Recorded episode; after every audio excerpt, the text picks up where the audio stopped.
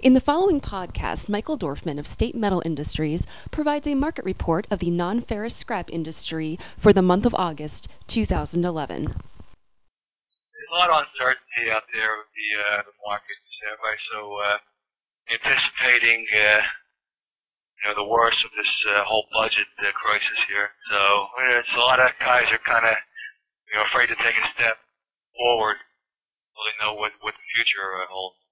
So uh, you know, we're seeing people still buying and uh, working hand in mouth, and uh, that's the way it's kind of been. Of everybody waiting, waiting to see what's going to happen. Yeah, there's scrap. I don't know. There's abundance of scrap, but we seem to be getting our share. In the summertime, that's always seems to be uh, more scrap available uh, due to um, some of the consumers, uh, you know, taking their uh, plant shutdowns for vac- vacation.